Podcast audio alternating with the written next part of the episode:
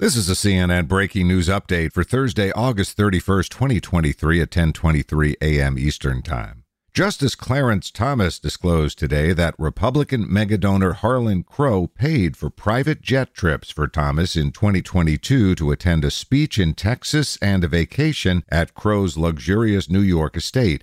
That's according to newly released financial disclosure forms by Thomas, which also amend prior reports to include information that had been, quote, inadvertently omitted from past forms, including a real estate deal between Thomas and Crow back in 2014. The filing comes as Thomas has been under fire from critics who say he skirted ethics laws for years by failing to properly disclose luxury trips, real estate transactions, and other gifts bankrolled by wealthy friends.